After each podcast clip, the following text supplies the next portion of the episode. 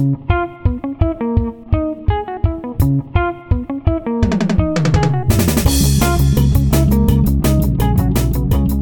and welcome back to the Joint Venture Podcast, Inspiratia Insights.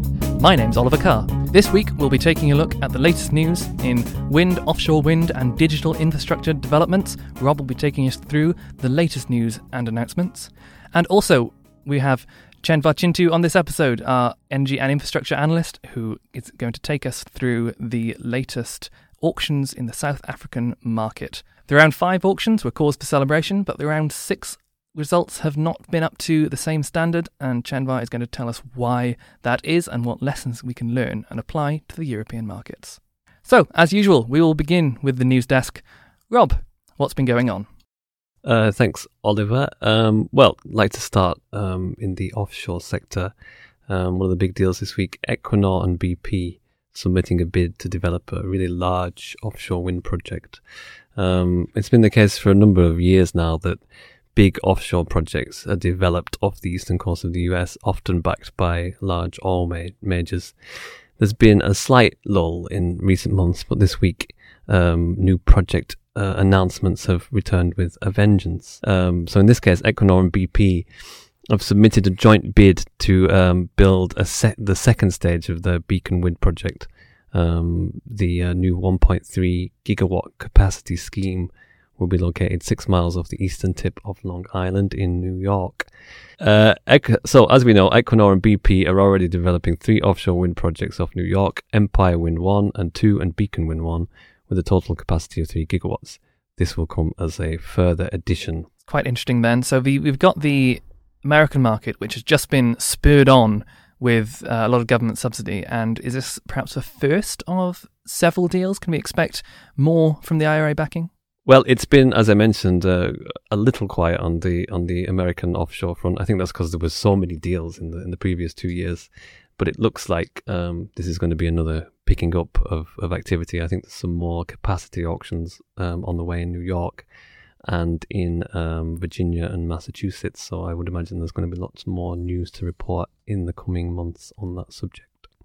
Do we think it's just going to be the big oil majors who get through these auctions, or do you think that there's any opportunity for you know smaller developers to start developing in the US market? Well, it has tended to be so far simply because of the costs involved. But as you mentioned, there's the you know the IRA that's coming into force that's going to put in place certain tax breaks and incentives. So there might be an opportunity for smaller companies to get involved, maybe still in in kind of um, cooperation with all majors. We'll have to see. But it would be nice to see some smaller developers get involved. Coming back across the Atlantic, we've had uh, some more news from, I think, the Swedish market, Rob? Yes, another um, offshore story. Um, Swedish renewable developer uh, OX2 has said that it's going to develop a 1.4 gigawatt offshore wind farm off the coast of Finland this week. Um, it's expected to be operational before the end of the decade. Um, although this, this is the first deal that OX2 have announced in 2023. Um, ended 2022 by announcing a, a, further spate of wind projects um, off Finland. So it looks like that company is very much moving quite heavy into the Finnish renewables market. Okay, and how come these um, all these projects being announced now? How, how's the backing from the Finnish authorities? Well, again, uh, you know, much like in the US, the, the government is very much behind um, the development of, of offshore projects off the coast. I think they've allocated about seven areas of um, potential development space off the coast. And again, it looks like I think they're putting in some um, economic kind of um, breaks, tax breaks, for example. So it encourages um, companies to do deals in, in Finland. Staying in the Scandinavian market, I think we've had another announcement from Glennmont Yes, Glennmont, who we, we, we cover on a regular basis, uh, said this week that um, they're going to acquire an onshore wind portfolio in uh, Sweden, 47 megawatts. Um, it's the, the investment is the first from the open-ended 700 million brownfield European Infrastructure Fund, which it launched with the uh, Dutch investor MN last year um, to invest in brownfield projects in Europe, as the name suggests aforementioned Glennmont, we've covered consistently over the past few years. It's been widening its sights when it comes to investment recently, and the, uh, the of course um, a few a couple of years ago now launched BNZ, which is an IPP, and uh, they're developing renewables schemes across Europe. And earlier this year, of course, Glennmont said that they were going to be developing some projects in South Korea, which is quite a geographical jump from what they've been doing in the past. And sort of moving into the digital infra space, um, Rob, has there been anything of interest that's happened recently? Um, yeah, I mean, we, we try to cover the, the digital infra space as, as much as possible. There's so many deals going on in, in that sector, particularly around data centers and 5G uh, uh, broadband rollouts. Um, data centers, have, of course, big business post pandemic, given the retention of some elements of the working from home culture. Um, so the story that we've been covering this week is Amazon investing in a string of new data centers that they're going to build in in uh, Dublin, in North Dublin. Construction um, on one of the projects is expected to begin in the second quarter of 2023, and um, on the other projects uh, in 2024. Amazon have um, bought lots of um, wind farm projects around the world, as we know. Um, but they have three in uh, in Ireland, in Galway, Cork, and Donegal. Um, and I, it seems likely that some of the power that they produce will be used to power the new data centers. Yeah, I mean, I, I, I find that interesting because, uh, at least on the PPA side of things that I cover, um, a lot of the PPAs you see are for are related to data centers. You know, would you say that's somewhat of a prerequisite for uh, data centers coming up these days to be powered by renewable energy? I think it's certainly becoming that way. I mean, you you barely see um, a data center that's being developed now that isn't backed by by renewables, and um, there's been a few, in fact, where they um, where the heat that is produced by um, data centers is harnessed and then and then channeled into district heating projects. So that's another way that they can um, uh, be used. I gather also it's been quite a busy week for Macquarie. Yep, they have lots of busy weeks. And this week they um, signalled they're set to uh, sell their stake in Open Grid Europe to the Belgian gas company Fluxys. Open Grid was originally bought by Macquarie European Infrastructure Fund 4 um, they took a 23%, uh, 23.6% stake in Open Grid around a decade ago. Uh, the fund itself closed in, in 2013 uh, with total commitments of 2.7 billion. Um, and then that money was spent not only on Open Grid but on um, Czech gas networks. So they took a stake in that AGS airports, which operate um, Aberdeen, Glasgow, and South, um, Southampton airports. So certainly did at the time when that deal was completed and a few more. So it's interesting to see Macquarie now reaping the rewards, the rewards of, bu- of building that portfolio all those years ago. And just as they're selling from one market, uh, they are buying into another. Because this week, Macquarie completed their 60% equity stake in National Grid's uh, gas transmission and metering businesses in the UK. So those parts of the company, formerly of National Grid, will now be moving into their own uh, independent body known as National Gas. So that's two businesses in one National Gas Transmission and National Gas Metering. Yeah, I mean that's a deal that's been been discussed for a while. People know it's been happening, and now it's it's it's reached its conclusion. Thank you, Rob. Thank you. So we're now going to turn to the South African market and see what lessons can be learned from the procurement programs uh, successes and uh, unfortunately failures in uh, recent weeks. Uh, Chendwa has been looking into this for us. Chendwa, can you give us a bit of a, a, background on what's been going on? Why is this an interesting story? Yeah, so I think what's been going on in South Africa is very interesting, at least from a renewable energy front. For quite a number of years now, they've had a very robust uh, and successful um, renewable energy procurement program focused around IPPs um, and getting IPPs to uh, build capacity, which the government would buy. It's called the Renewable Energy Independent Power Producer Procurement Program, or REI PPP. Uh, but we'll uh, we'll fo- we'll focus on the last two rounds, which were uh, round five and round six, um, and sort of up to date. Uh, the sort of two trends that we've seen in these auction rounds is one, the prices for the tariffs um, have been going down. Um, so you know that sort of shows the knowledge that's been built in South Africa, financing renewable projects and strengthening of the supply chains there, and efficient use of materials. Um, and two, the number of projects and this is and the size of the projects has also increased steadily over the years, and sort of that hit its high in round five, where 25 projects won bids for a total of 2.6 gigawatts, um, with an average price um, across wind, uh, onshore wind and, and solar of 25 US dollars per megawatt hour. So that was the pinnacle of the auction grounds. What's been happening since?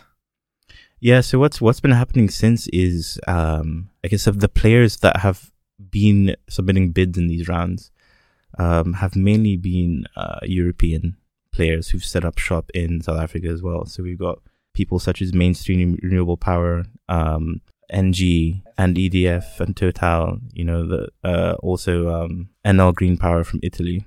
And because of the success of the previous rounds, there was a lot of confidence in the government's ability to accept this power. Um, and also, there's huge desire for companies to um, exploit the renewable capacity that's available in the south of the country, in the western and eastern capes. Uh, round six um, had a lot of interest and a lot of bids. So, how much interest was there? 56 bids in total, um, with 22 being um, onshore wind, focused mainly on the eastern and western capes, um, and the rest being solar, mainly focused on the eastern cape and the northern cape and spread out across the country. So it had the potential to be much larger than the previous round, but how many of those were successful? So what ended up happening was only five projects uh, were uh, awarded contracts in uh, round six, a huge reduction from the 53 that's that that set in bids. Um, and looking deeper into this, what we see is that all the all the projects that submitted bids located in the Western and Eastern Cape were rejected, and all projects in the Northern Cape were also rejected, and so all onshore winds were rejected. Um, several um, solar PV bids were rejected, or all located in the um, Northern, Eastern, and Western Cape. And the reason given was that there was no grid connection capacity. So the government simply couldn't connect these projects even if they were built. So it is the government's responsibility to maintain the grid connections and to build those out? Globally, it is a public bill. It's a public bill everywhere um, in all countries. And I think what's happening now in South Africa is uh, sort of a telltale sign for everyone everywhere um, as we sort of try to transition to renewables and need a more distributed um, grid. That we need to look into our grids more proactively instead of reactively. Grid connection was a big limiting factor here. Uh, is this something that is a kind of unique case to South Africa, or is this something that really needs to be uh, applied and learnt from in other markets, in European markets, for example? It's not a unique case in South Africa. Um, I think what's happening in South Africa is happening across the world. Um, you see in South Africa, they are curtailing um, open cycle gas plants to free up some grid connectivity um, for the next round of the renewable energy um, procurement program, um, and also for other um, renewable energy IPPs that are active in the country building smaller capacity projects. But to give more context as to where else this is happening, I could point you to the UK, where we've seen news over the past year of several projects being given grid connection dates in 2030 or 2035. Um, so they're having to wait 15 years for a grid connection. Do you have any figures on that? The National Grid themselves released some numbers last year for new projects that applied for grid connection. Uh, between 2018 and 2021, there were 705 projects that applied for grid connection. Of those, 132 withdrew their own applications and 88 were rejected outright. Um, and so 485 of these projects were contracted. But even then, 384 requested to modify their submissions. And so, what does that mean? That's sort of a change in capacity or a change in location, um, a change in anything really. And that means you have to start the process again. So, in all, between 2018 and 2021, only 28 new projects were actually connected. So that sounds like a huge administrative challenge trying to keep up with all of these applications, and I suppose that's why these lead times are so long. Well, at least in the UK, the national grid gives a time period of 70 days between application and grid connection um, result. So you have 70 days to, to sort of wait to hear back as to whether you've got good connection or not. But it is somewhat systemic because uh, sort of as decarbonization intensifies, um, the DNOs, the distribution network operators um, at, at various levels of the grid are receiving hundreds more applications um, on a monthly basis. And sort of this is crippling them um, and the ESO themselves um, in terms of how quickly and how effectively they can review these applications. And so a lot of unsuitable projects receive um, grid connection and end up being modified, um, leaving those projects that were ready in the first place without grid connection and a longer wait time. And of course, it's not just the um, connections to the existing grid. To build the capacity for the grid to be able to accept a distributed power production model, uh, there just needs to be a lot more infrastructure uh, upgrades, a lot more pylons, a lot more high capacity cables into rural areas which may ne- not necessarily have needed it in the past. Yeah, yeah. And that's sort of what's happening in South Africa, which is why I chose to write about it because it's sort of an, an accelerated tale of what's probably going to happen globally. So with uh, fossil fuel plants, you can sort of build that plant near your load, near your city. But with renewables, it's sort of where the resource is. And so with in the UK, we've got a lot of uh, wind energy potential in the north, uh, but the load is generally in the south, and so that means a lot of high voltage cables have to be built and more um, substations, uh, and that means a lot of collaboration between the DNOs and the ESO. Um, and also, a new trend that's popping up is to build your asset, your solar or wind asset, um, and step up the voltage to reduce your losses from resistance.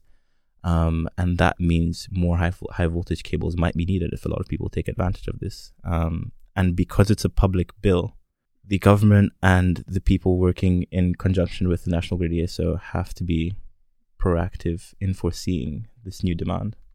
To extend the UK metaphor here, I think that um, we can probably learn a lot by looking at Scotland, which is also reaching uh, more or less the uh, top end of its own electricity capacity. Because you're right, there's an awful lot of uh, offshore wind, onshore wind developments in Scotland, and they are already exporting huge amounts of energy and are running into that same problem that grid connection capacity is being fulfilled. And so, yeah, I think it's going to be really interesting to see over the next few years. Scotland has started to look to other technologies. I'm going to mention hydrogen. Hydrogen's one of them, where you can export energy in the form of uh, a, a molecule. So yeah, Scotland has a huge potential to export energy in more ways than just electricity. And that's a big deal for Scotland in particular. And um, sort of last year, when uh, government released the review of electricity market arrangements, one of the key points was improving infrastructure to cope with the uptake of offshore wind in Scotland and bringing up that capacity such that that electricity can be transmitted efficiently um, to load centers in the south where electricity is much more needed. At the minute, as Chendwa mentioned, it's taking too far too long to get grid connections, but this plays into a, a wider problem across Europe in the, and in the UK with bureaucracy. It's taking far too long uh, to get grid connections. It's taking far too long to get to get planning permits in for projects in places like Spain, in Germany, and this slow bureaucracy is basically holding the um, entire renewable sector to ransom. They can't get projects built fast enough. The money's there to do it, but when it's taking years to get the permission, um, that's a that's a very serious problem. And banks just won't wait that long. Basically, they they don't want to they don't want to be told that it's going to take 15 years to get a return on their investment. Yes, no, hundred percent. The bureaucracy is definitely crippling the industry. Uh, but you mentioned Spain, and I just uh, have an important point to mention about how the government in Spain has tried to address this in recent years. So, sort of, the government in Spain has given a free for all um, to distributors for grid connection, and it's sort of whoever builds their project quickest gets grid connection first. Uh, whether that can be implemented in other countries, I'm not sure, but because these projects, especially in Spain, can be built very quickly in less than a year or um, a year and a half. A lot of developers um, are fine with getting their projects up and running very quickly to get that good connection uh, and secure those revenues sooner rather than later. Now, that does sound like an interesting way to approach the permitting market, whoever can build quickest. Uh, that does, I suppose, open up the possibility, of course, of people prioritizing speed over efficient or effective design. So maybe that could be a risk in that particular market. We haven't got any regulators here in the room to defend themselves, so I think I should probably bring up that one of the reasons why these uh, processes perhaps take a long time and um, are pushing back project deadlines is this reason of grid connectivity. How they it, you cannot push the grid beyond its capacity without fundamentally damaging the energy infrastructure of an entire country. A whole grid network could be brought offline if you do not manage its capacity correctly. So that is perhaps one of the reasons why this is happening. However, I would agree wholeheartedly with the sentiment that upgrading grids should be a massive priority in any market which wants to go renewable. The energy load has to move away from the fossil fuels and it has to go somewhere, and a huge amount of that's going to be electricity. It could be other end use fuels like hydrogen, e methanol, and all these other green alternatives, but electricity has a huge weight to bear. Thank you so much for listening to this episode of the Joint Venture Podcast.